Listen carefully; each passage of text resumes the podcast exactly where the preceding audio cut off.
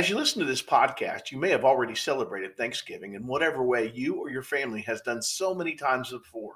Or perhaps you've made a new tradition. For many people, the traditional Thanksgiving meal of turkey and dressing, pumpkin pie, etc., is not the normal routine. Some people have steak and potatoes, some enchiladas, and yet others just wish they had food. I guess that's my point. As you reflect on the way you've celebrated Thanksgiving, remember you had some things to be thankful for. We read about this when we read Psalm 100. I can remind you that this psalm tells us you can thank God first for who He is in verse 3a, what He has done in verse 3b, and who He saved you to be in 3c. Indeed, many of us have much more than this to be thankful for.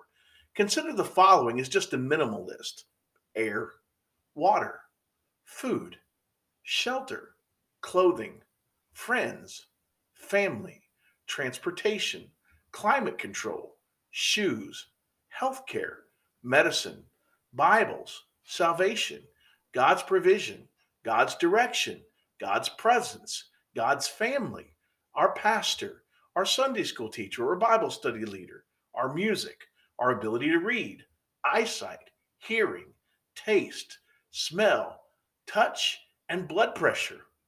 I think you see my point.